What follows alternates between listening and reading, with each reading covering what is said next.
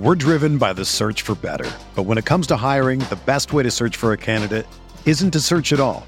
Don't search match with Indeed. Indeed is your matching and hiring platform with over 350 million global monthly visitors, according to Indeed data, and a matching engine that helps you find quality candidates fast.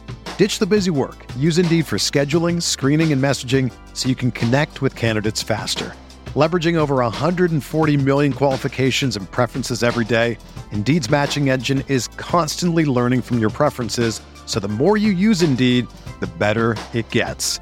Join more than 3.5 million businesses worldwide that use Indeed to hire great talent fast. And listeners of this show will get a $75 sponsored job credit to get your jobs more visibility at Indeed.com slash BlueWire. Just go to Indeed.com slash BlueWire right now and support our show by saying that you heard about Indeed on this podcast. That's Indeed.com slash BlueWire. Terms and conditions apply. Need to hire? You need Indeed. Spring is in the air at Littleton Coin Company, and we want to help you brighten your collection. Visit us at littletoncoin.com all month long to enjoy 15% off your purchase. With a wide selection of coins, paper money, supplies, and more, Littleton Coin Company has something for every collector's taste. Use promo code SPRING at littletoncoin.com for 15% off your purchase all month long. Restrictions apply. Littleton Coin Company. Serving collectors since 1945.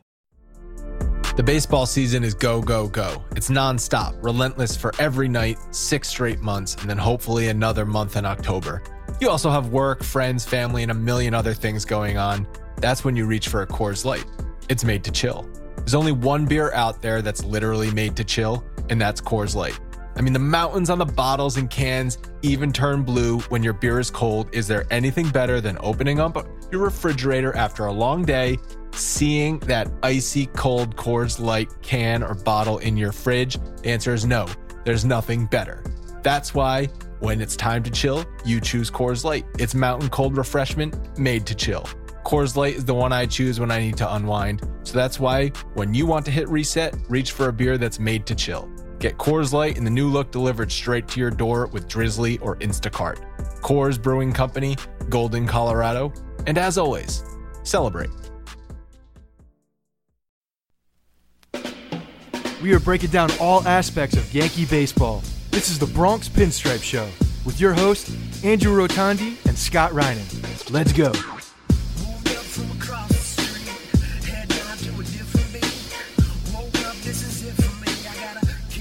What's up, everyone? Welcome to the Bronx Pinstripe Show, episode 175. Scott, sometimes as fans, we overreact to something we just saw. We just saw a tough loss on Sunday. The Yankees almost came back, but do not let that cloud your judgment of an overall fantastic week of baseball from the Yankees. I'm glad you're saying that. I'm truly glad you're saying that because I did not want to start harping on something that happened on the day that we record because unfortunately, I think it happens to us more often than we realize that there's a bad game on Sunday. It pisses us off. And we go into a podcast for the start of the week after a very good week and really just start te- talking about some of those negative things. But I agree with you. Very good week of baseball. I'm not letting today sour my mood. It was uh, it was it was a loss, but it was three of four from the Baltimore Orioles. They did their job, and they're playing good baseball right now. So that's that's where I am. The Yankees essentially buried the Orioles this weekend. I, if they had swept them, it would have completely buried them. But the Orioles have been in a tailspin. I think they were, or what did Kay say? They were two and eight over the last ten games, so they're pretty much out of it. They looked kind of lethargic all weekend, with the exception of today. So, so the Yankees effectively ended Baltimore's uh, season. Yeah, and that's fine because you know their their pitching staff is so bad. They deserve, they don't deserve to sniff the playoffs, let alone be in the wild card hunt. To me, then it takes away from the teams that are in the wild card hunt because their their pitching staff is just putrid. I mean, they're it's awful. The fact that Ubaldo Jimenez did something today is a miracle, but the up and down, you look at their starting rotation and it's it's embarrassing. Now they're having some very good offensive years from people that you probably didn't expect, uh, and that's why they are where they are. But you know, you shut them down with some good pitching, and they're a shell of a team. Absolutely. Uh, we've been we've been plugging the September 30th event for a few weeks at this point. The tickets are on sale. 59 bucks gets you a game ticket in section 205 and 206, a pregame party that we're going to be hosting at the Bronx Brewery that gets you two free pints of the Bronx Banner Ale and then $4 pints after that. That's a that's a steal, especially around the stadium and in the Bronx. You know that's a steal if you're trying to get a buzz on before the game. You also get an awesome uh, game t-shirt that Scott designed, Chase for 28. So go check that out on our Facebook, Instagram, Twitter channels. Uh, it's pretty awesome, Scott, and I'm looking forward to the event. Yeah, definitely. It's going to be a lot of fun. It's going to be a good way to close the season out. And um, I mean, it looks it's looking more and more like we're we're gearing towards those playoff spots. I'm not trying to definitively say anything, but it's looking like something good's going to happen. Obviously, with uh, the season ending, but that's a great way to celebrate the end of the season. We're going to go in, and, and again, I still think that that division is up for grabs. Um, but go, grab those tickets. Tell your friends, look, we're doing this thing through the application that the Yankees are using for their ticket sales. So it's it's easily um, sent out to your friends and family. You guys can sit together and you can coordinate that all yourselves while you're doing it. It's super easy. So make sure you go do that. Once you buy the tickets, you get a code sent to you in the confirmation that allows you to go and get your T-shirt. Um, and then that will send to you. So if you do want that T-shirt for the event, and obviously everybody's gonna be wearing them at the event, you want to make sure you get it ahead of time because there will be a little bit of a lead time for the t-shirt to print, uh, package, and all that, and then send off to you. Um, so make sure you leave yourself some time. These tickets will be on sale for a while, um, but if you get your tickets uh, probably within a week of the date, I'd say then you're definitely going to get your t-shirt for that day. Awesome. And you've been busy because you also did a segment with Ryan Ruocco on our last episode. I finally got a chance to listen to it. Great job. But if you guys you. listening have not heard that, go check out episode 174. The back half of that show, Scott and Ryan did about a half hour. You guys were very positive. Uh, a lot of positive vibes around the Yankees between the two of you, but it was, it was good stuff. Yeah, I think we we agreed on a lot of things. I mean, I think um, one, he's a he's a real just easy to talk to guy. I mean, he's just a he's a he's a dude you could go grab some beers with and pretty much like we do this show. I mean, that's that's kind of the feeling that we want you know people to get when they're listening is just a couple of guys hanging out talking Yankees, and that's pretty much what Ruocco does. I mean, that's I think why he is um, is in so well with a lot of the players. I think he's just a really casual, very natural guy, and he sees a lot of the things I see in baseball. And you know, if I align well with somebody, I could talk for hours about the Yankees and how how good they are right now. So yeah, good stuff. It was it was a lot of fun one of the questions I was most interested in hearing his reaction to was the Sabathia question and what he thought was going to happen with his contract next year. And he basically agreed with us that a one year deal is in, is a mutual uh, mutually beneficial to both sides. But he did say he did throw out that that if the Yankees have a fantastic finish this year, win the World Series, he could see CC riding off into the sunset. Yeah, I think everybody wants that John Elway finish of your career. I mean, if it, if he can get it, if you know he's he's a integral part of this team right now, and looking at if they get to a, a playoff series, I mean, he very well might be a, a, very big part of that series as well. So if they were to get hot at the right time and, and everything were to fall into place and CC were to win the uh, the World Series with the Yankees, then I could absolutely see that. What what is a better way to uh, to end your career than that? So I mean, John Elway set a really nice bar, and I think athletes dream of ending their careers like that. Would you be uh, upset at all if Sabathia signed a one year deal elsewhere? I think it depends on the situation. I think if the Yankees didn't offer him a legitimately fair contract for a one year deal, then then no, I wouldn't. But if they did offer him that and he said no, I'm not going to take the Yankees contract, but I'm going to take somebody else's similar money. Um, you know, a situation where he might be able to win. Then yeah, I think I would. Uh, I wouldn't. I'd, I'd I'd put my nose up it a little bit. Yeah, because he's not he's not a, a lifelong Yankee. He didn't come up through the Yankees organization, but he's been here since 2009, won a World Series, been a leader for the Yankees. So it's not, I, I wouldn't say I'd be upset. I think uh, if like like you said, if there was a fair contract offer from the Yankees, I expect him to take it. And I kind of go back to, do you remember when David Cone signed with the Red Sox in 2001? That always kind of rubbed me the wrong way. Yeah, you know, I, I think players at the end of their careers, depending on the situations, I mean, a lot of stuff you don't see, I think, between what happens with them and negotiations in the front office um, some things are, are made very public when there's when there are leaks. I mean, uh, if you remember the whole Derek Jeter thing when he was getting that extension, like that was a disaster the way it actually went down.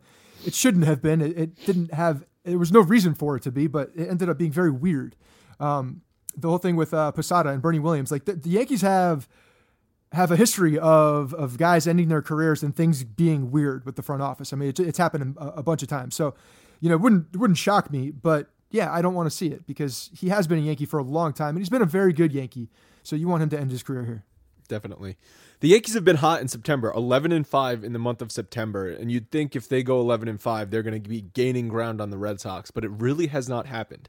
Since the Red Sox left the stadium Labor Day weekend, I think they were three and a half games out of first place. The Yankees were at that point, and, and now they're three games, so they've gained a half game while going 11 and 5. So you can't really blame the Yankees. You just say, well, the Red Sox are playing good too. And you you've kind of been saying, well, I'm holding I'm holding out for a Red Sox skid where they maybe get swept or something like that and it allows the Yankees to pounce.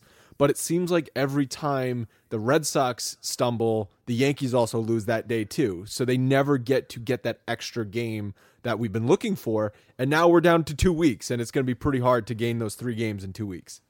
Yeah, it's definitely going to take a, a, a nice little slide from them, and the Yankees continue to win. I mean, they almost had it in Tampa. They sh- they should have lost two of the three games, um, but they came back in the ninth the other day and, and won. Thank you, Tampa Bay, you stupid, stupid organization.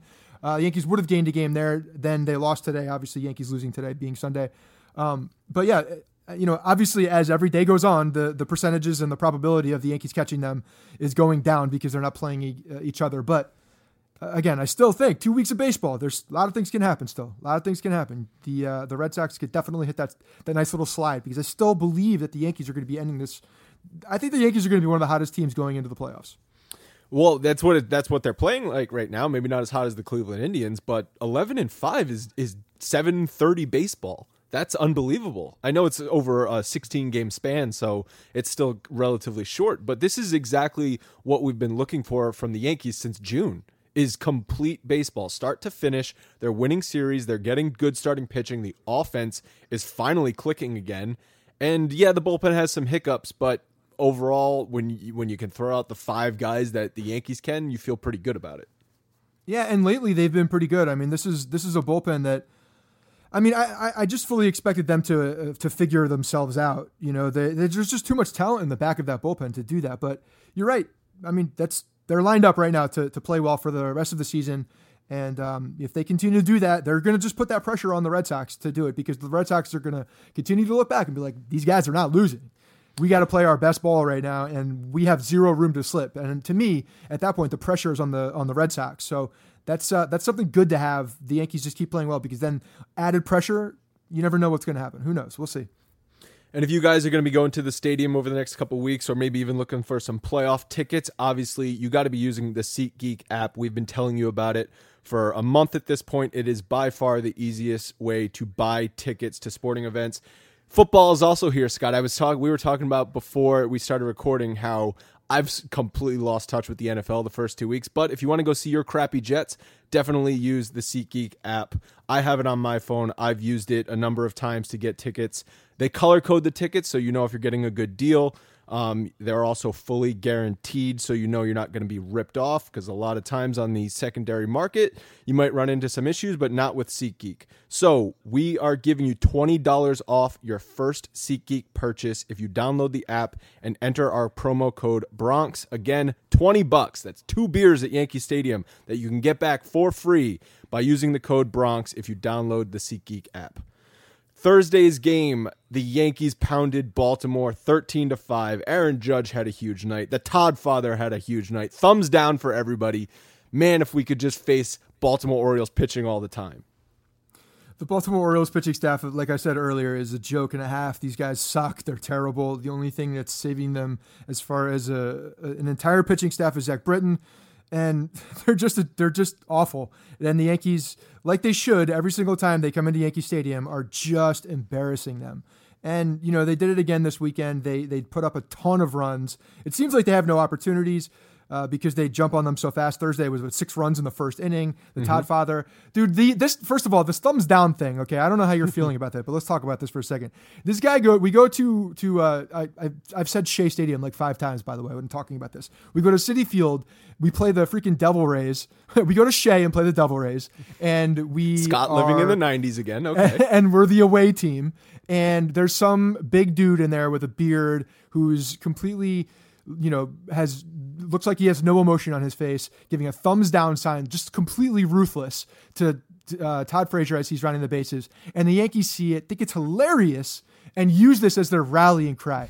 it's it's one of the greatest things I've seen. It's beautiful. It's not some stupid thing like the rally monkey. It's not like um, the what were the the bats that, that Anaheim used also like the um, oh god, the, inflatable. the Vuvuzelas or no, that's Well, that's that- um the that's the Vuvuzelas horn. are World Cup. No, they had The like the Thunder thunder Sticks. sticks. Thunder Yeah, I can't stand the thunder sticks either. But this is like a thumbs down. This is this is basically coming from just some salty Mets fan who dressed up like a Rays fan, which is terrible in the, in, if you think about that too. Nah, I kind of I kind of respect that. okay, fine. But the uh the, it's coming from some dude who was just just so miserable that decided to, he he even said if I booed, nobody would hear me. So what I took a stance and I made a, a dramatic symbol to show my emotions and just stood there with his thumb down. Look, terrific. I'm glad. I'm so happy that the Yes Network cameraman got him because it's unbelievable, and the fact that the Yankees have embraced it is beautiful. It is. And before they were doing the finger guns, I don't know if you noticed that all season they were doing a little finger guns, but now every time someone gets a big hit, the entire dugout, especially if Todd Frazier does, and he's been getting some hits in September. We have some numbers for you in a second.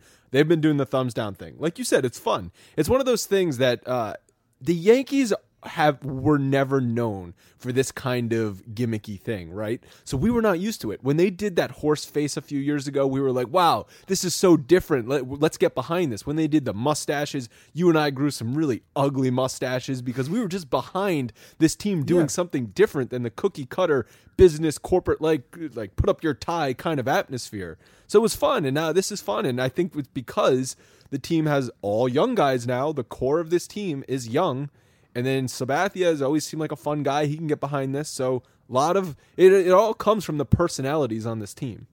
No, absolutely. And Aaron Judge, if I heard an interview one after one of the games, I think it was Thursday night actually, when uh, Yes was in, all the reporters are in the clubhouse. Uh, they were at, they somebody asked him uh, about that, and apparently he was the one who went up to Frazier and was like, "Hey, you should do the thumbs down thing if you get on base or home run or whatever." And so he did it to the dugout, and the whole dugout's just doing it back and forth. And you know what? It's fun because there this type of thing is one of those connections that you can get with the players and the fans immediately. Like it's it's something that you can almost bond over if if that makes any sense. Because I do feel like we're all doing it, you know, it's a it's taking over social media, the thumbs down, which I think is hilarious, especially if someone doesn't know what it means. And and then the players are doing it on the on the field. So you feel even even more connected with these guys because they get it. And uh, and you're right. I think the youth definitely helps that. And I think it's just you know going into all the vets and everybody's just having fun and loose baseball, and that's when you're good.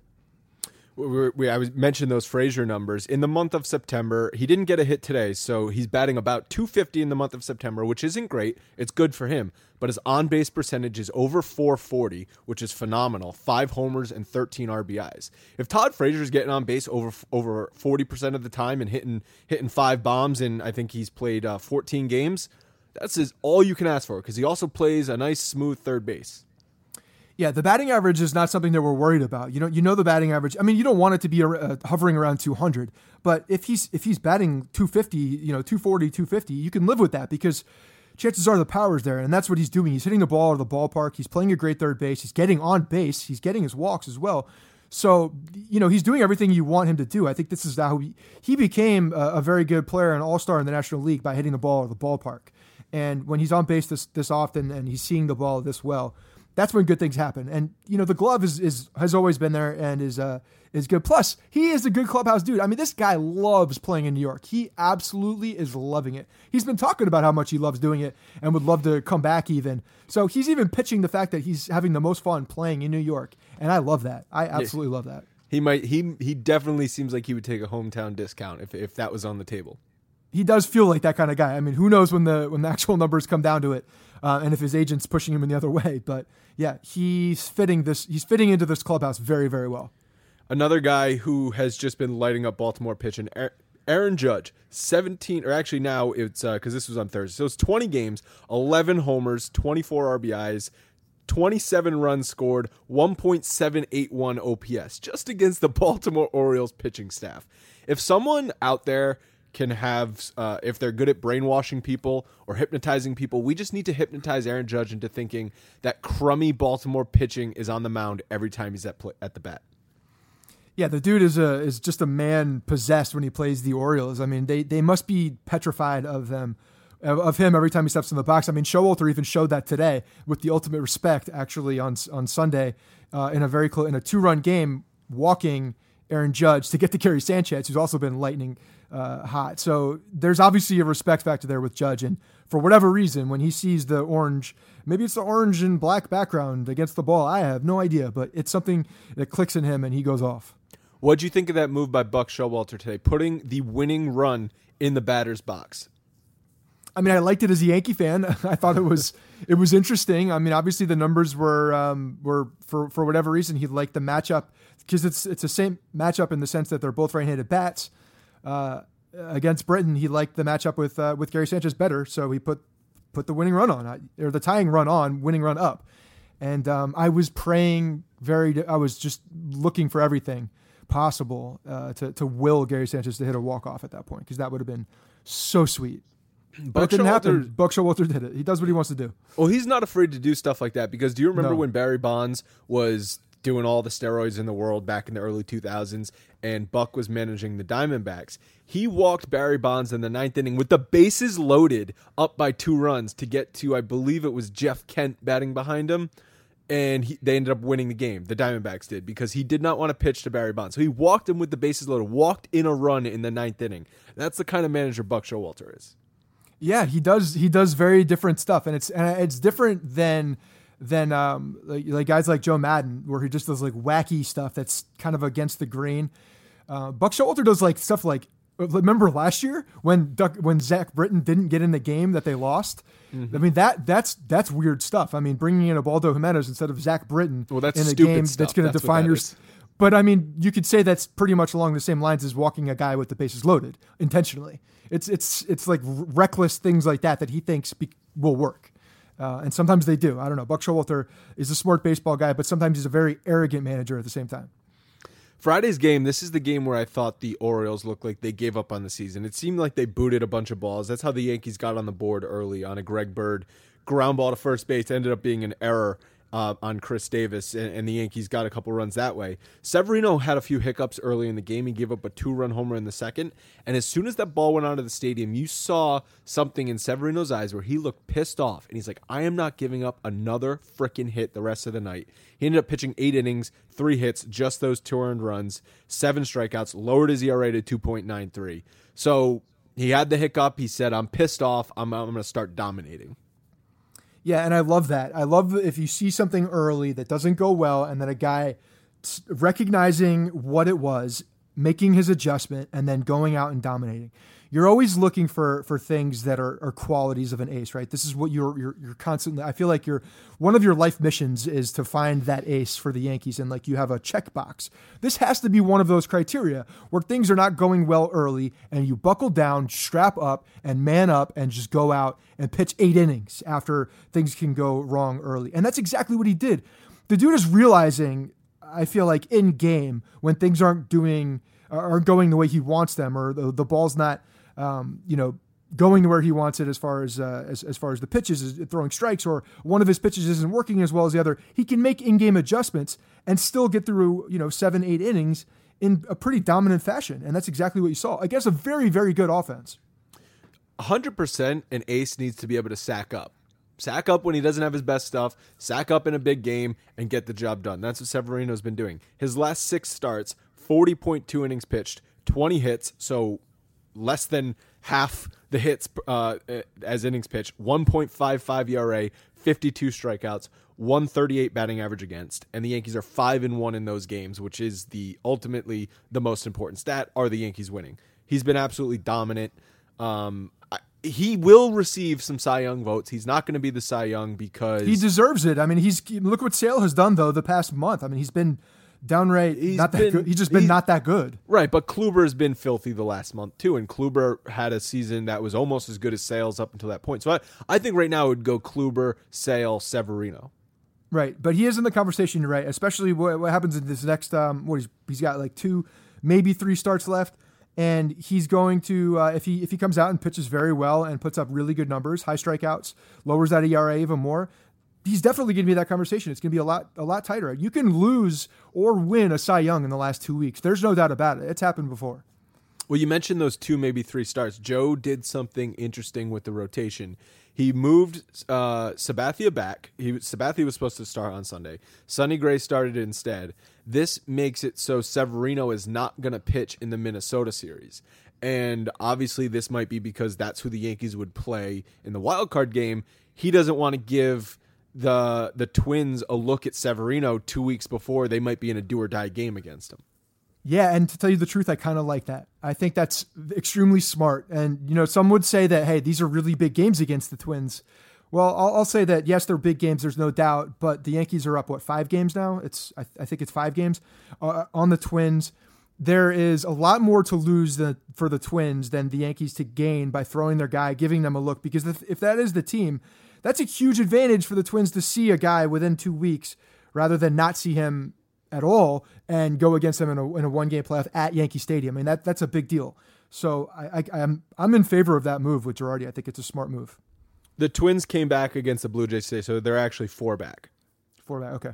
But so, uh, Severino has not pitched against them this year, so it will be. And this basically proves that Severino is their guy going into that wild card game. Not that we, I mean, that's what we expected. But th- this basically is lining up because they're getting, they're already planning to have Severino pitch uh, fewer times, so he's on his regular day's rest. I think in the last week, making sure he's everything is going his way in that one game wild card, which is the first week of October. Yeah, and it gets tricky because of the the way that the the wild card is is lined up, and you know the the fact that it can come down to the last week. Trying to line up your starter for a one game uh, pl- you know, playoff or play-in game, whatever you want to call it, is is very tricky, and, and it can be dangerous because, I mean, let's say the the Twins come in and, and win, you know, the first two games of that series, and all of a sudden it's a two-game lead, and then you're not so showing uh, throwing Severino at that point. So look, there there could be things that that play out that make this move look different. There's no doubt we could all play Monday Monday morning quarterback on this um, if things work out in the Twins' favor. But looking where they are right now, having confidence in the team and having confidence in the rest of his guys to go out there and pitch, you know, effectively, I, I still like the move. I think it's a solid move. The only thing you, you kind of get worried about is that Joe, Joe is overthinking it. And then because Severino's not going to be pitching every five days for the rest of the season, and then on that one game wildcard spot, he might be a little bit rusty. Um, I don't know. That's that's just playing devil's advocate. Yeah, I mean, the, a lot of that stuff can go into it as well. I mean, doing things different than your routine can always affect the way that you throw or the way that you go about, you know, a, a certain start. So I don't know, man. I, I, like to think that this year Severino's different. I like to think that his mentality is is a little bit more cutthroat, a little bit more of I'm the guy, knowing he's the guy, and uh, it's it's just all the uncertainty of his of his position with the team and and what they think about him and what his teammates think about him and what he thinks about himself confidence wise, I think all of that is gone. So uh, you're you're getting a very confident guy, especially. I mean, you got to believe that that's even adding to his confident level, right? With with Girardi saying, "Okay, I'm pretty much aligning this so that you can play in this game, and you're the guy, and I'm telling you that two weeks ahead of time." That's a big nod. Yeah, and I, and I agree with you that I kind of like that they're not going to be showing him to the Twins because what was the one of the things we talked about with the Yankees and Chris Sale? A reason they were getting better looks at him towards the end of the season is because they faced him five times. I know facing the Twins once wouldn't maybe be a huge deal, but I don't want to give them any unnecessary advantage. Yeah, I mean that's that's a big thing. I think it is a big deal when you can see a guy ahead of time before you're you're playing him in a do or die game. I mean you're looking you're looking at somebody. I mean, there's one. It's one thing to look at video and to look at just kind of what he does and pick up on patterns and things like that. But to stand in the box against that guy is uh, is a totally different animal. I mean, you could get a lot more comfortable with a guy if you've seen it in person.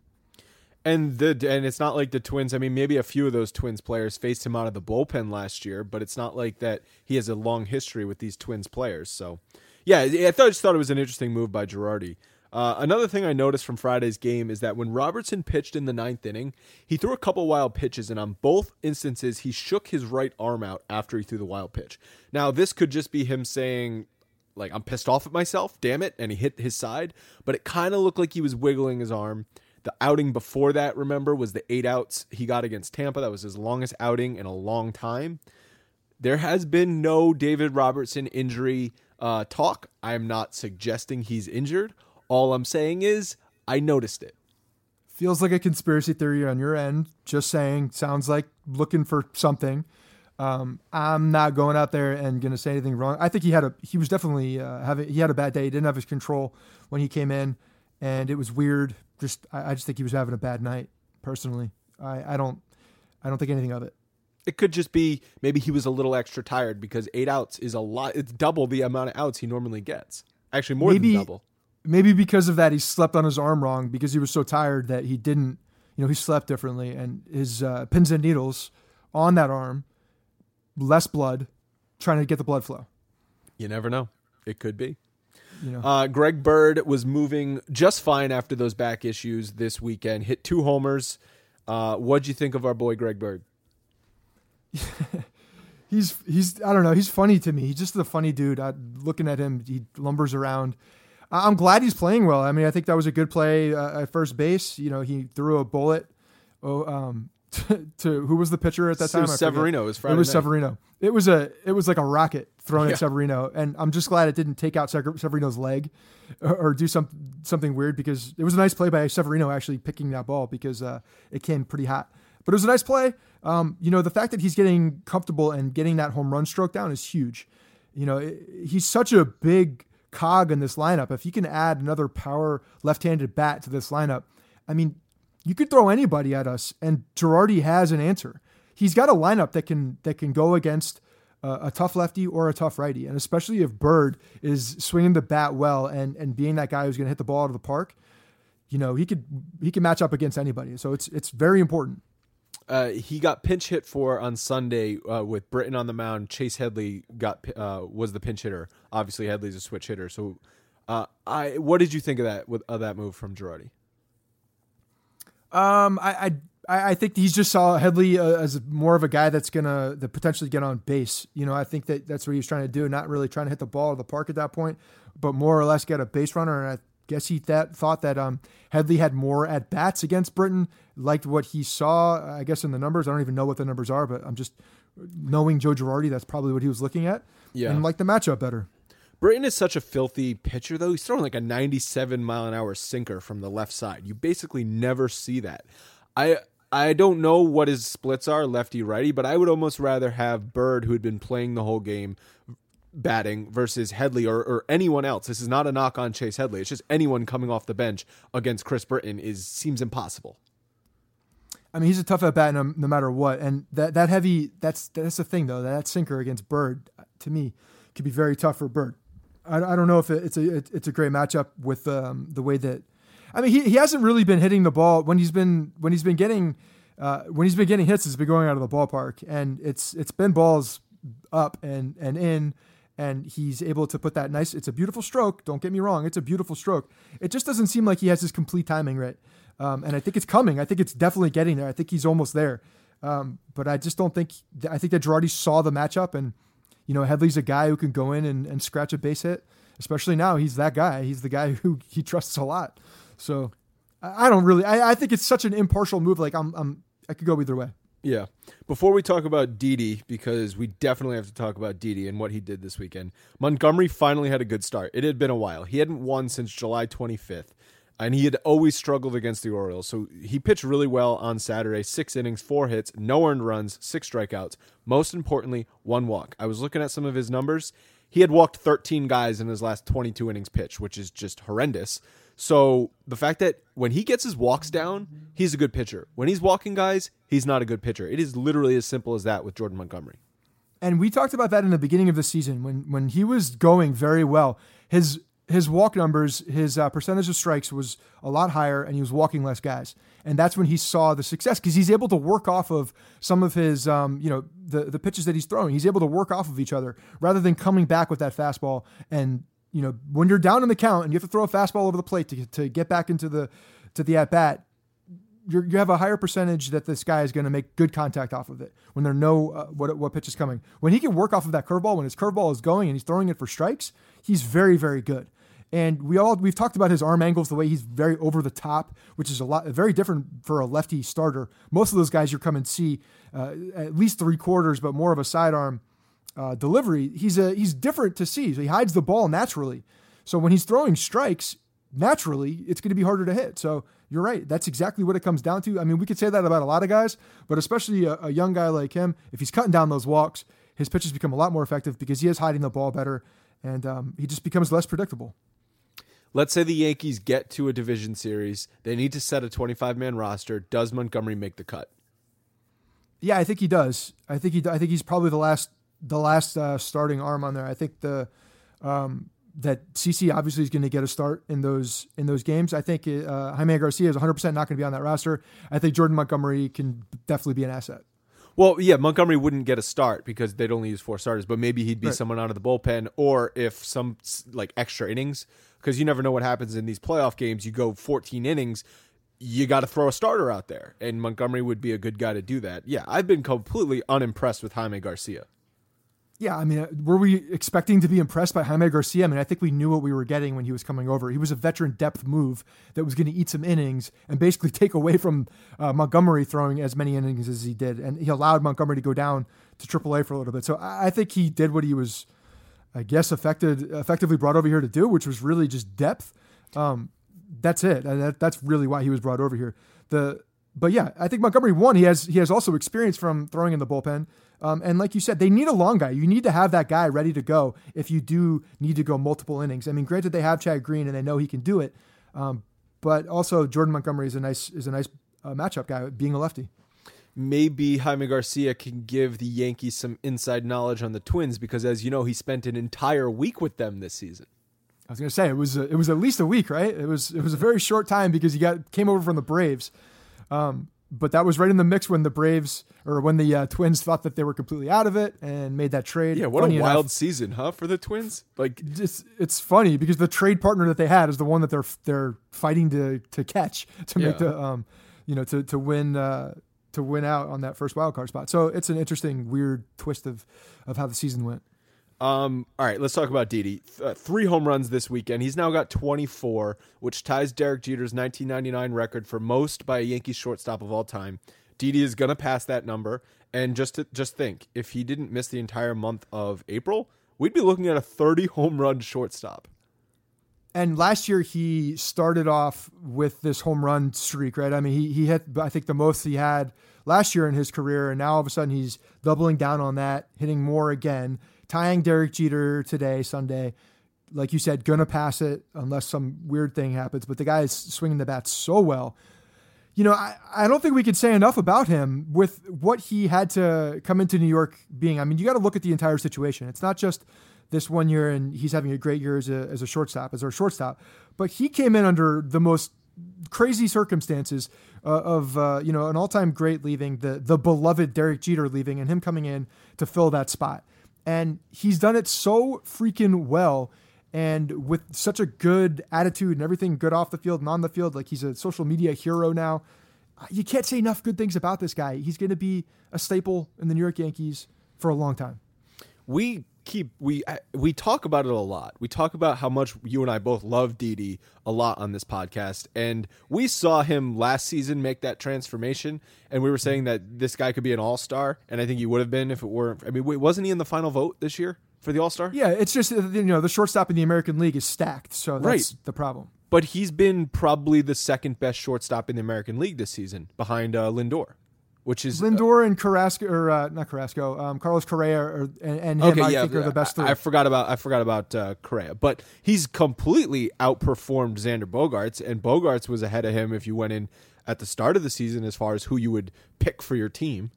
Yeah, he's such a much more complete player than Bogaerts is too. I mean, you're you're looking at a guy who's hitting for average, for power. He can run the run the bases with speed. He can play good defense he does everything you want. He can hit right-handed pitching. He can hit left-handed pitching. He hits in the clutch. He's good off the field. I mean, he's marketing himself a lot more this year than he ever has, but yet that's not making any problems on the field. He's great in social media. The fans love him. He's good with the media, uh, with, with the broadcast team and the people who interview him. I mean, everywhere you look, the guy is is an ambassador for the game, an ambassador for this this sport, and he does well. He does well on the field after Derek freaking Jeter. It, it's ridiculous. You mentioned he's clutch. Each of his three home runs this weekend versus the Orioles either tied or put the Yankees in the lead. Do you think that the Arizona Diamondbacks GM is like, you've got to be freaking kidding me? Yeah, it's a stupid move. I mean, they. I know that Didi, when he first came up, was a very highly touted prospect, and the bat took a lot longer, I guess, than than most people expected. But man, look, it's like that. It's like that. Um, who just said about this? Uh, it was Buck Showalter. I, I, tweeted about this, and I was talking about it last one. When you were talking about Gene Stick Michael, Showalter was gushing about him. I said I could listen to him talk about him for hours because he's just got all really cool things to say. And one of the things that he said is that he never misses on an infielder. Never, never miss on an infielder. And you look at what Didi did with uh, with the Diamondbacks, and you always knew he had a good glove, really strong arm, eh, with the potential to be maybe a 260, 270 bat. I think that's what they thought 10 home runs, maybe. And they saw what he had the potential. They stuck with him. They, you know, there was the they were patient with him as a player because you got to add those those uh, Arizona years into the into the patience because he's still playing at a high level at that point. And it's paid off. I mean, they they saw something that other teams didn't see, obviously, and it's paid off in a big way. It has. Uh, before we move into mailbags, because we have a lot of good mailbags this week, people stepped up their game. Sonny Gray was not good today. This was uh, his worst start in a long time because if you remember, he had the third lowest ERA in baseball since end of June. So he's been fantastic. Four innings, six hits, five runs. Um, he was all over the place. After the game, he said that he didn't have his stuff today. That's kind of hey, hello, Captain Obvious. We could all see right.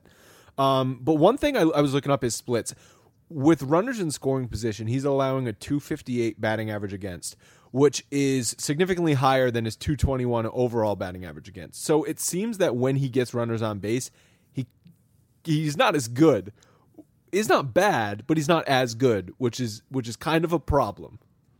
I, I guess I'm not really looking too much into that though. I mean, like, what's the what's the difference in at bats between overall 221 and then uh, with runners in scoring position. I mean, it's it's not a huge uptick. It's not like they're batting 330 in a runners in scoring position.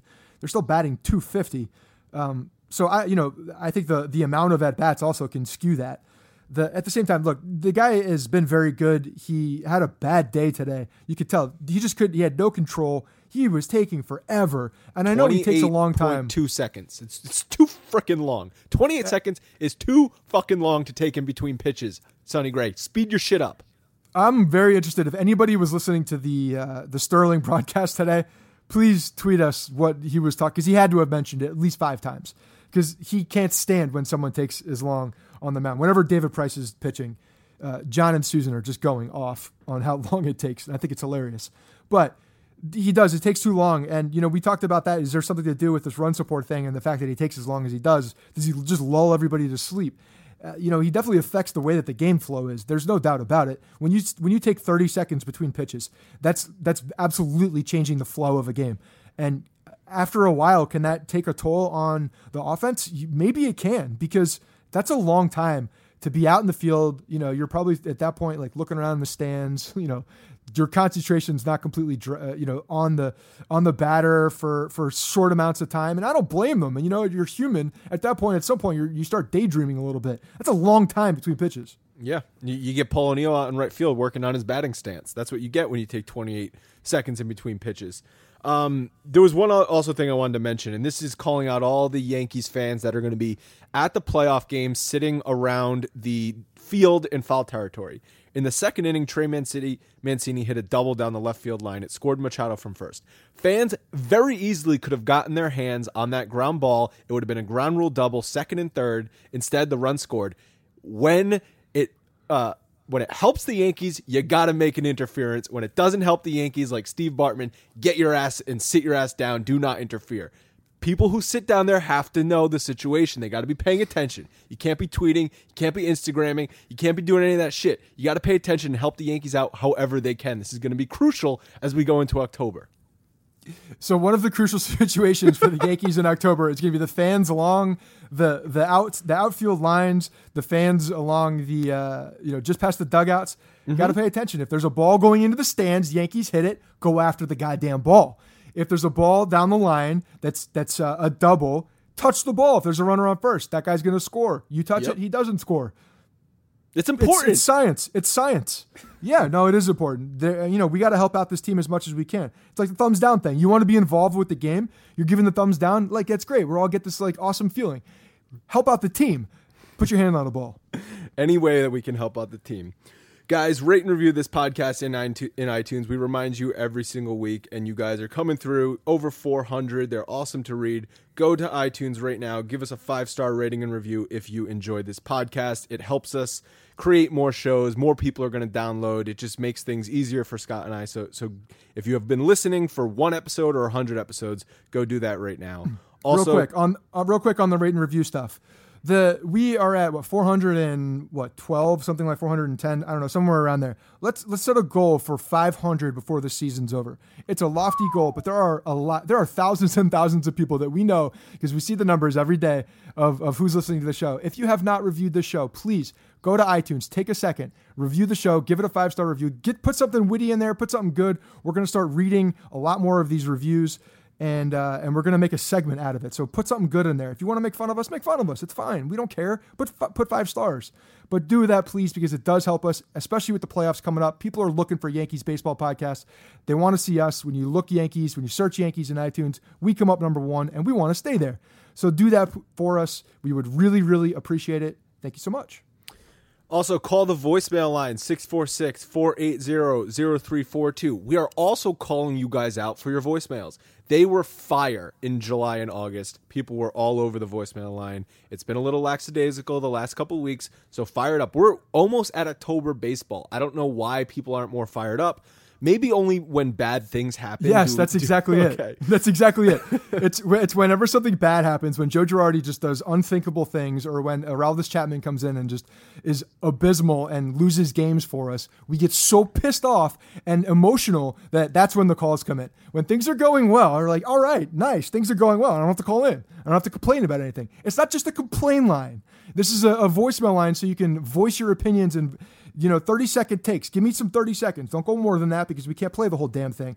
But do 30 seconds. Give us some hot takes. Give us some praises. You want to complain about something? Fine. Use it as a complaint line.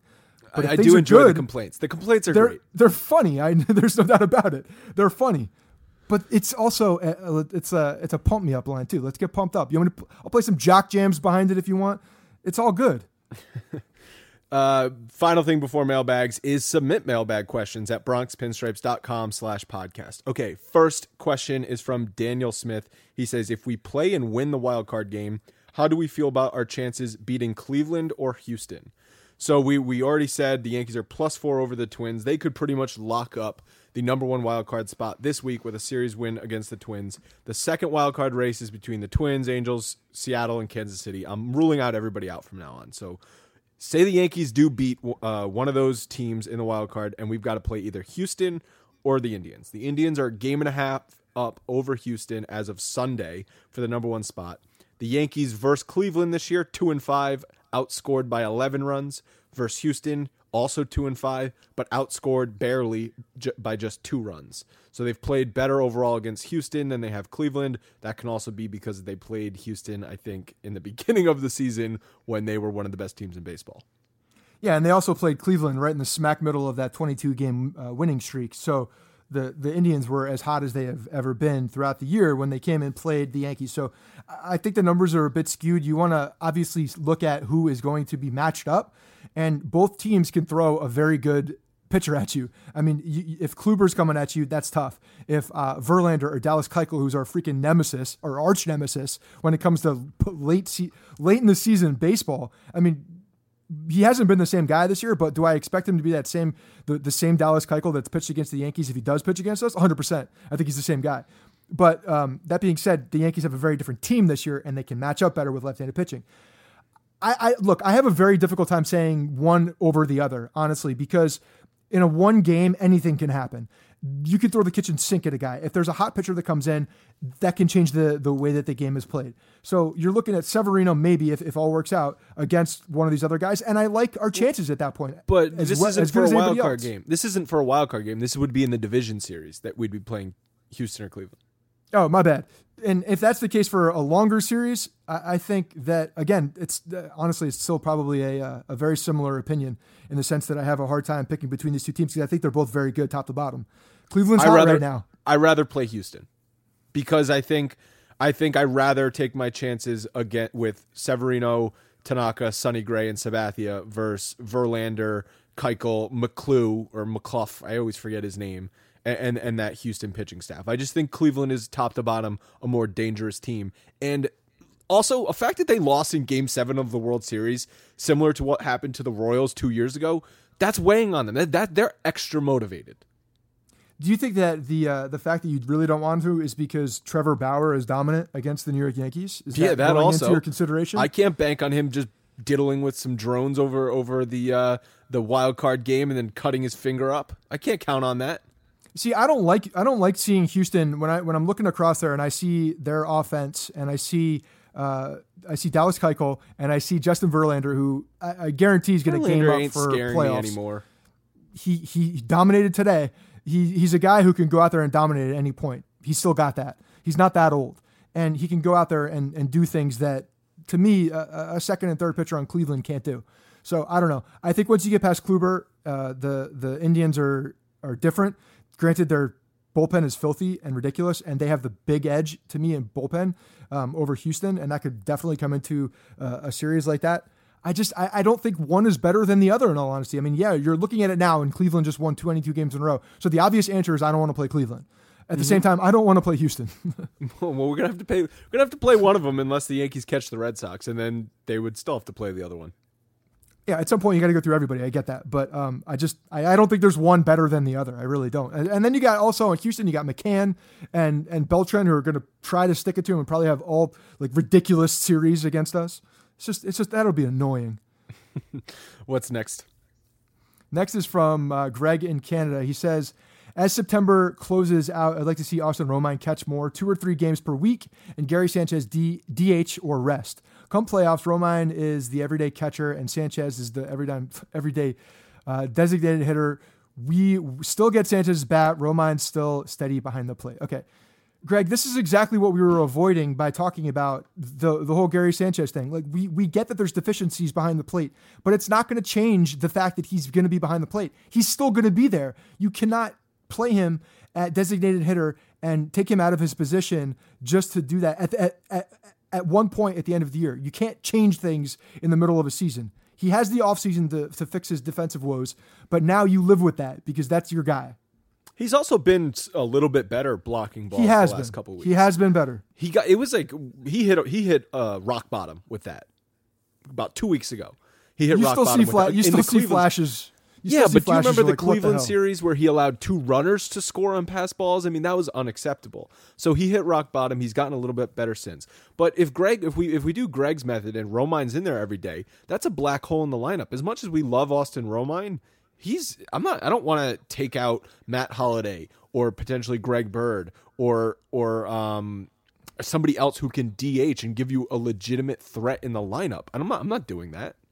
No, eh, you can't do that. You absolutely cannot do that, and that's that's one of the biggest things because one, Austin Romine is a backup uh, catcher. He's going to be a career backup catcher. He doesn't have a offensive game that translates well enough to be in there every day. And when you do have him in there, he's going to be batting nine or eight or wherever Joe puts him. And like you said, it's going to be you know he may have some games where he does well. He's gotten better offensively, but he's still not a good offensive player. And the Yankees have so many more offensive players that are better that you can play at DH rather than putting Sanchez at DH. So you know you just can't do it. As much as I as much as I don't like uh, Sanchez behind the plate with his defensive blocking and such, I, I'm not taking him out. I'm not. I'm just not going to do it. He's got to have the off season to, to to correct these things. But right now, you got to have him in the in there, and he's your guy. He's your catcher. There's no doubt about it. if we come back next season and April and May he looks like he has not worked on blocking balls, then fine. Then he deserves to be put at DH full time. But we got to give him the off season. Yeah, you can't make these changes in the middle of a season. Not not not for not like real significant changes. It just doesn't happen that fast. The next question's from Sarah, and she says, I'm watching the game Tuesday night against the Rays. We're one to one in the bottom of the seventh. What are opposing pitchers' ERA against the Yankees when Sonny Gray starts? Like, uh, like is it that Gray has been coincidentally matched up against pitchers that pitch well against us? Why can't we get any offense behind him? It makes no sense. We had Dom, intern Dom. It's your boy Dom. Make sure you go follow him on Twitter. Look up some stats. Starters versus Gray this season: 50 innings pitched, 18 earned runs. That's a 3.24 ERA. Not obviously not bad, but not as good as I thought. But then we looked and saw that out of eight games that Gray started, five times the Yankees scored one run or less. You know, it's funny because you're looking at those 50 innings pitched. Uh, you know, th- that's a that's a faceless stat, right? You don't see the guys who are actually throwing them, and they could be anybody. I don't know who they are uh, every single one of those innings, but the fact that they've collectively thrown to a 3.4, 3.24 ERA is pretty damn good. Um, it doesn't say like that's like Cy Young dominant stuff, but it's pretty damn good. Three, two, four. When you see a collection of guys throwing 50 innings, um, the Yankees aren't scoring runs, and we talked about maybe there is something to do with the fact that he does take forever in a day between innings and he lulls people to sleep. I don't know. Do I really believe that? No, I, I really don't. Potentially, I'm throwing that out there, there, but I don't buy my own shit. Yeah, I mean, I mean, it's just something that I think that, that can be looked at uh, when you look at the. Um, Dom was also looking up. We were we were went down a rabbit hole to find out. Um, so we did do the diligence and look to see if guys who are taking more time between pitches have a lower um, run support for for their offense. And there's no there was no pattern. There was no glaring, overwhelming thing that said, yeah, the guys who take longer are getting less run support. So I, I can't buy it wholeheartedly. Um, maybe in a particular game it affects guys differently. I don't know. I think it's more coincidence that we're just seeing guys are going up against Sonny Gray and for whatever pitching well. And today the Yankees offense was so hot. All all first three games against Baltimore, they pummeled Baltimore's pitching. Ubaldo Jimenez comes in with his 6.5 ERA, and the Yankees score one run off of Jimenez. So it, yeah, it's probably just coincidence, but at a certain point, you got to look and say, well, what the frick is going on here? The Yankees can't score when Sonny Gray's on the mound. I still am confident that when Sonny Gray takes the mound in October, I'm still confident the Yankees are going to be putting up runs, but it just hasn't happened yet. Yeah, it's weird, especially when you got Ubaldo Jimenez coming in and, and locking down the Yankees. And Ubaldo Jimenez is trash. He's an awful pitcher. He's a really bad pitcher. He had like one what I think half of a season in Colorado where he flashed. He finished second in Cy Young voting, I think, in Colorado. But that was amazing yeah. because Colorado had never had a good pitcher in Mile High. Yeah, and it was a it wasn't like the entire season. He definitely flashed at, at a I want to say it was half the season, and then he tailed off, totally tailed off at the end, and um, you know he got paid off of that. But he's a bad pitcher. He's just I don't know why the Yankees couldn't see him well today. Yeah, what's up next? Greg from New York, in the spirit of the Indians breaking the modern 21 game winning streak, which streak do you guys think will be broken first? The Indians reaching their 27th consecutive win to break the 1916 New York Giants winning streak, or DiMaggio's 56 game hitting streak. Fun fact the game after DiMaggio's 56 game hitting streak ended, he went on a 16 game hitting streak, hitting 72 of 73 games. That's ridiculous. That is ridiculous. So Greg obviously wrote this during the streak. The streak had not been broken, but it did end at 22 games, and they outscored opponents 142 to 37 in those 22 games, which is basically a six to two game every night. They just absolutely dominated, steamrolled for 22 games. Yeah. So there's there's there's a couple things that that I think um, are into this. One, the DiMaggio record to me is never, ever, ever, ever going to get even close. I don't think anybody's going to get close to it. And the reason is not because there's not great players out there that could potentially do it, but they just don't play every day. People don't play every day. There's too many injuries. There's too much too much money being made. Where if there's something that is a, a, a you know a scare, a potential injury, somebody's really sore, they may not get a start because of that. Because there's a lot of money invested in these guys, and it just doesn't happen anymore. It's a different type of game. So relievers a, also a team getting hotter. Uh, relievers also same thing. Yeah, no, but relief pitching comes in. You don't face. Oh. Back DiMaggio was facing the same starting pitcher for four at bats. So by the time he got up, if he was 0 for 3, he's like, okay, well, I've seen this guy throw me 13, 14 pitches today. I'm going to sit on something and I'm going to hit it. Now you got guys coming. You got Chris Britton coming out of the bullpen. You got Dellin Betances coming out of the bullpen. It's freaking hard to get hits off these guys. Yeah, no. When you said that, I was thinking uh, uh, starting pitching and the Cy Young. So I, I don't think that uh, the that's as big of a thing. But the thing is that you could there's so many specialty guys, whereas before, like you said, you're seeing one guy for a game, maybe two guys.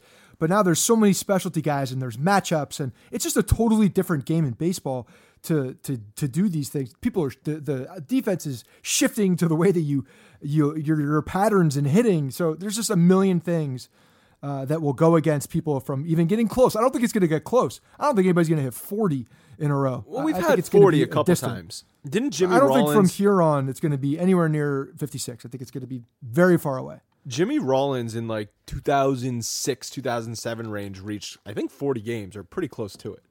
I don't remember. I have no idea how many games it was. If a guy like Ichiro in his prime didn't sniff this record, no one's sniffing this record because Ichiro was like the prototypical guy. He never walked, so he was always going to hit four or five times. He was leading off. He's a slap hitter. He was fast as shit. If he's not going to even sniff it, yeah, lefty. I don't know if anyone's going to even even come close. Um, other crazy records, obviously Ripken's streak that may or may not have been enhanced by some extracurricular drugs. Cal- oh, get out of here with that. You keep going on this Ripken steroid thing. I don't even know where it's coming from. just besides the fact that he played in that era. Yeah. Cy Young 511 wins is just stupid. Pete Rose 4256 is insane. Uh, there's a number of insane records. Um, the home run record though, 73, especially with the way the ball's been flying. Like I could see someone like Giancarlo Stanton's not going to reach it this year, but he only turned it up in the second half. If he has a whole season, next year. I mean, there's guys now that could reach 73 homers. You mean like Aaron Judge, who was on pace to hit 95 earlier in the season? Exactly. Yeah. I think 70 that the home run record is probably not safe. The way that things are happening and the the way that the home runs just keep flying out of the park uh, that's probably the one I'd circle as, as something that would that I think that would be one that people would really embrace. People mm-hmm. would very much like that home run record to be broken. Right, because it would be by a clean guy. That was the whole thing yeah. when we thought A Rod was going to be breaking the the all time home run record. That it was going to be done by a guy that was clean. Eh, not so much. There's a lot of these all time records that are going to be very difficult to get to because it's such a different game and the the amount of games and innings that guys are playing now. It's just very different. Mm-hmm. Next up is from Kurt, and brace yourself for this one.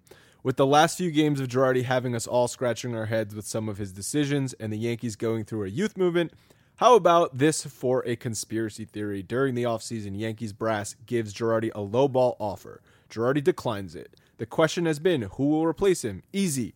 They made A Rod special advisor, someone for the young guys to go to. He was a special instructor during spring training, and everyone knows he is a brilliant baseball mind. What about A Rod or maybe even Tony Pena? A Rod is not going to be the manager of the Yankees. It's just, it's not going to happen. Uh, there is probably a very long laundry list of guys in front of A Rod that would be the manager. I don't think A Rod wants to be the manager personally at this point. I think he's uh, far too far too happy, you know, gallivanting around the world with with J Lo uh, posting Instagram videos of J Lo singing and just highlighting her, her on his Instagram, doing all these fun Big Papi's things. tie this weekend, which made me barf yeah, a little bit. He's he's having fun on Fox. He's going on Shark Tank. He's on CNBC. He's investing. He's got A Rod Corp, a fly fishing business that keeps him busy. He's got all of these things. He's got two young girls that he is taking around with him. It seems like it seems like he's spending a lot of time with these girls and having a lot of fun with that. Yeah, do they go to school? I don't know. Maybe they're homeschooled, but I love seeing Family Man A Rod. That's one thing that maybe he's getting to me. Maybe now because I have a kid and I'm seeing A Rod with his kid, softening me up a little bit. It's a good, solid move if A Rod's trying to get me on his side. Good move by A Rod. Like seeing that kind of thing. He's not going to be the manager. It's too much of a grind. A Rod would crumble under the daily grind of being a manager. Yeah, I just don't think he wants to. He's too rich and famous. Um, a man, a guy that we don't really ever talk about, Al Pedrique, who's the Rail Riders manager he might be a guy that the Yankees would look to if they were moving on from Girardi. I'm not saying they are, but if they were, because he managed a lot of these guys to championships in AAA. So I feel like he has earned a shot at a higher level if he wants it. Yeah, no, it's it's interesting if you're talking about these things, and we're not going to go down too much of a rabbit hole, but the um, we can we can do this all we want in the off season. I think we can we have plenty of time to talk about the fact that Girardi doesn't have a contract yet, and maybe he won't get one. Who knows?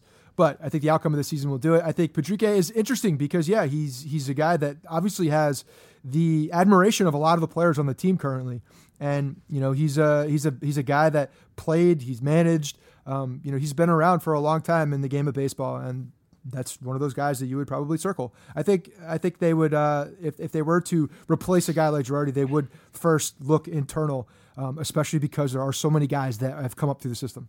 Yep. What's up next? Next one is from Kyle Roberts. He says, with the resurgence of Ellsbury, do you think the Yankees will try and capitalize on it by trading him in the offseason? He has been playing some good baseball, but now would be a great time to see him gone. Oh, man, that's uh, wishful thinking. Wishful thinking, Kyle. Um, I don't know. I, I don't see it happening. I think the contract is entirely too much. He's playing good baseball right now, but it still is not playing to that contract. 425 in his last 11 starts, basically since Aaron Hicks went on the DL. Uh, 17 for 40, four doubles, a triple, and six RBIs with 14 runs scored. Good stuff. That's great. I mean, that's awesome. Look, he's he's taken advantage of this situation. Aaron Hicks is gone. Ellsbury is now playing every day, and he's playing very well at a very very opportune time.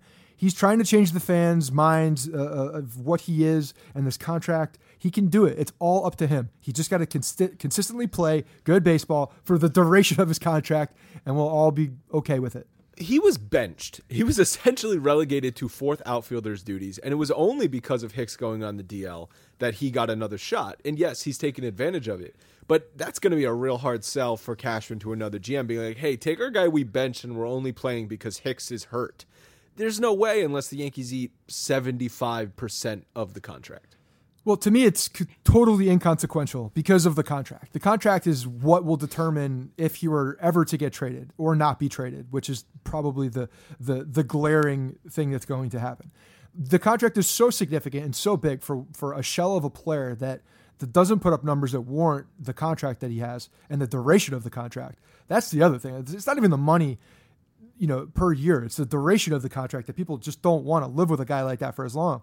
So he's gonna at some point the Yankees are gonna have to eat something on that contract because eh, you know he's not that guy anymore. He's not the same player. He's playing very good right now. So I'm just gonna be happy with what I'm seeing. I'm gonna be happy for him actually coming out and playing good baseball because the Yankees need it, and he's actually coming up in big situations. So I got nothing bad to say about him right now because he's he's appeasing what we all want, and that's playing good baseball. Mm-hmm. Final question. It's a little bit of a different one. It's from Wes. If you were going to create a pitcher in real life and could pick any four pitches they throw, what pitches would you pick and why?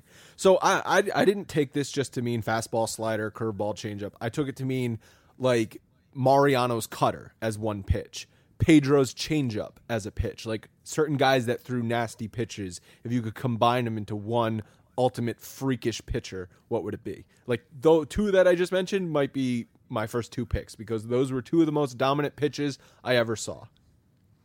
Okay, so you took that a completely different way than I took it. So we'll do have two answers for this. You're going to give some all-time like freakish player that's uh, that'll never exist. I'm going to give you my answer of if I were to see a guy come up with a, a, ridiculous arm. We all know I love toolsy guys, and this guy is going to have he's going to have a four seam fastball, he's going to have a two seam fastball, he's going to have a hard slider with late bite, and he's going to have a changeup and that's going to be his repertoire because a lot of them look very similar coming out of the hand. He's going to have a filthy changeup with a lot of different speed change from probably 96, 97 mile an hour down to 80 mile an hour changeup, dominant stuff, and then he's going to throw the, the filthy slider as his out pitch. I love no it. One that's, throws that's a, no, no one throws a changeup 16 miles an hour slower. I mean, look my at Severino's. Will. Severino's my changeup will. is like 90. Oh, now there's limitations on this little game? I didn't know that. I, there, this is my guy. Why are you telling me my guy can't do that? I just saw him do it. Uh, other dominant pitches that come to my mind was um, Roger Clemens splitter, Randy Johnson slider. So I know there's a lefty in there, so it's going to be confusing. But if you could have a Mariano cutter, a Randy Johnson slider, a, a Pedro changeup, and a, a Clemens splitter in there, that's that's a filthy pitcher. You don't want a Kershaw curveball because that Kershaw curveball is filthy. That's true. So what would you replace? Maybe maybe the splitter. Maybe the splitter.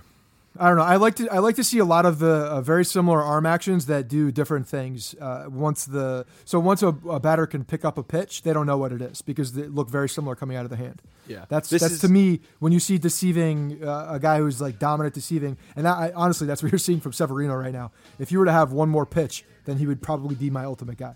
This uh, this is bringing me back to my days of creating players on video games. And uh, if you guys have any any pitches, pitch mixes, or all time favorite pitches of pitchers, tweet us at Yankees Podcast. You can also tweet me at Andrew underscore Rotondi and Scott at Scott Reinen. We already gave the voicemail line, but I'll give it again. Call it up 646 480 0342. Scott, anything you want to say before we get out of here? No, just let's continue this against the Minnesota Twins. Let's uh, let's show them the little bitch team that they are, that we've always shown them that they are, and uh, let's send them back to Minnesota crying like little, you know, little little bitch boys. That's I it. love this. Let's You're going to get the entire Midwest against you. I, it's, it's, it's finally someone is. We need somebody to hate you because everyone always just hates me. Yeah, who, ca- who, the Twins are so irrelevant. Come on, let's let's all be honest. The Twins haven't been relevant since Kirby Puckett. Seriously. All right, we'll talk to you guys on Thursday. Hey guys, thanks for listening to the Bronx Pinstripe Show. Make sure you find us on iTunes and subscribe so you can get all new episodes directly onto your phone. If you do like the show, we'd love for you to take a minute and give us a five star rating and review on iTunes. It really helps us out and allows us to create more shows. We're on Twitter at Bronx Pinstripes and the same on Facebook. You can always find us there talking Yankee baseball. Thanks again, guys, for your support. Really appreciate it, and go Yankees.